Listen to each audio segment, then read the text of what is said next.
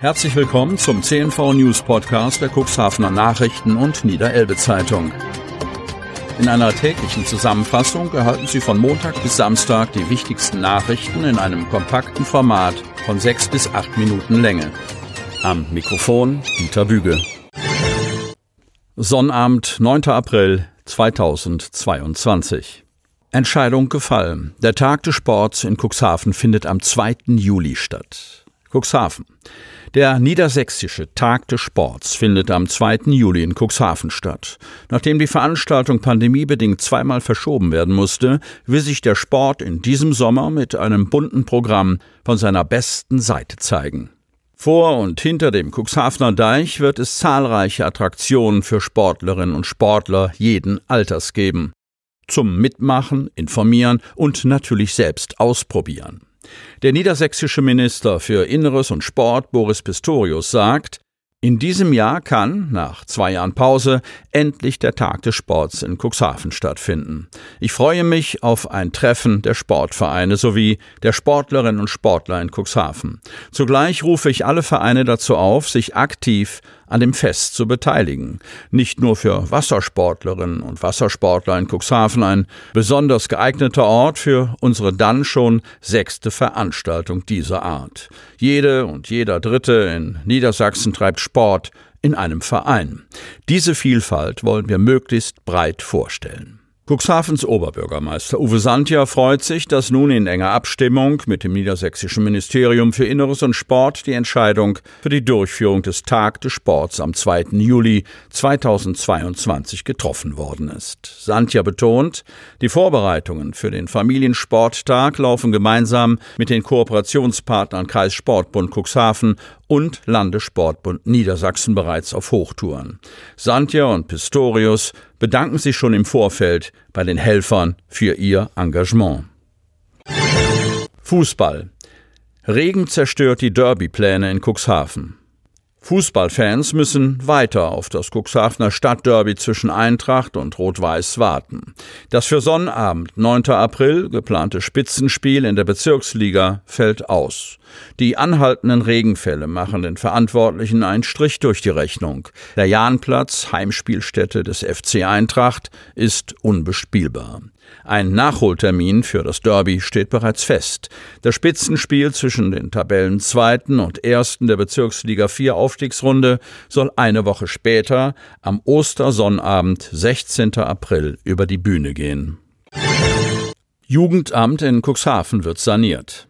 Das in die Jahre gekommene Gebäude an der Rodestraße 2 in Cuxhaven, in dem das Jugendamt des Landkreises ebenso wie aktuell noch das Kundencenter der EWE e untergebracht ist, wird ab der kommenden Woche saniert.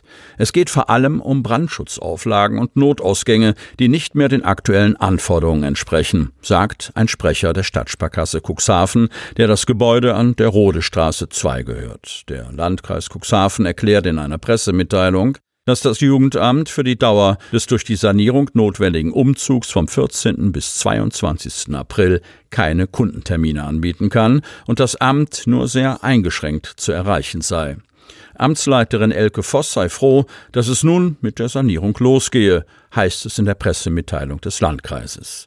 Auf Nachfrage erklärt Sprecherin Kirsten von der Lied, dass das Gebäude stark in die Jahre gekommen sei und dort über einen langen Zeitraum keine Modernisierungsarbeiten stattgefunden hätten. Dass sich die Sanierung verzögert hat, hängt mit dem geplanten Anbau des Kreishauses zusammen. Zunächst waren darin auch Räume für das Jugendamt vorgesehen, heißt es in der Mitteilung.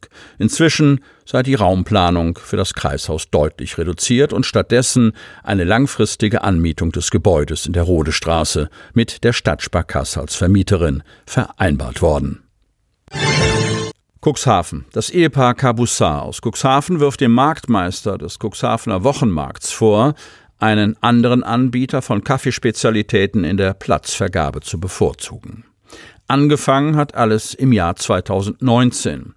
Die Besitzer des Cuxhavener Wasserturms haben damals einen Kaffeewagen sowie den Platz eines vorherigen Wochenmarktbeschickers übernommen. Zu diesem Zeitpunkt war Christian Brütt, der Mitarbeiter, mit seinem Kaffeewagen Mobile Bohne bereits ein fester Beschicker auf dem Wochenmarkt. Laut der Kabusars soll der Marktmeister das Ehepaar, das ein Café im Wasserturm eröffnen will, seinerzeit darum gebeten haben, den Wochenmarkt auch jeweils mittwochs mit ihrem Kaffeewagen zu ergänzen, um die Attraktivität des Marktes zu steigern. Im Jahr 2020 hat der Mitbewerber aufgrund der Corona-Regeln und der Begründung, er würde zu wenig Umsatz machen, den Wochenmarkt verlassen. Wir wollten daraufhin seinen Platz, der besser gelegen war, übernehmen. Doch der Marktmeister sagte, er sei schon reserviert, erklärt Mirabel Caboussat.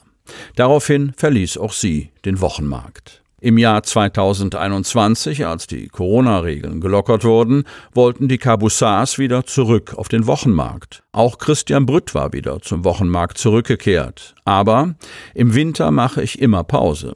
In der Zeit haben die Caboussars dann meinen Platz übernommen. Es sei allerdings immer klar gewesen, dass er, wie immer, nach der Winterpause wiederkomme und dann auch seinen Platz wieder übernehme, erklärt Brütt. Deshalb stehe er mit seiner mobilen Bohne seit Anfang April auch wieder auf dem Wochenmarkt. So war es vereinbart. Die Cabussars mussten den Platz also wieder räumen, wünschen sich einen Alternativplatz. Der Marktmeister meinte, dass wir nicht das Recht hätten, zu zweit auf dem Wochenmarkt zu sein. Aber wir haben doch alle das Recht auf einen Platz, beklagte die Kaffeewagenbesitzerin. Der Marktmeister begründete seine Entscheidung unter anderem mit einem fehlenden Drehstromanschluss. Damit Sie ab sofort keine Podcast-Folge mehr verpassen, benötigen Sie lediglich einen sogenannten Podcatcher. Auf den meisten Smartphones ist dieser bereits vorhanden. Falls nicht, dann suchen Sie ganz einfach in Ihrem App Store nach einem kostenlosen Podcatcher wie zum Beispiel Spotify, Apple Podcast oder AntennaPod. Selbstverständlich können Sie unsere Podcast-Folgen auch direkt über unsere Website unter cnv-medien.de slash podcast anhören. Sie hörten den Podcast der CNV Medien, Redaktionsleitung Ulrich Rode und Christoph Käfer. Produktion Rocket Audio Production.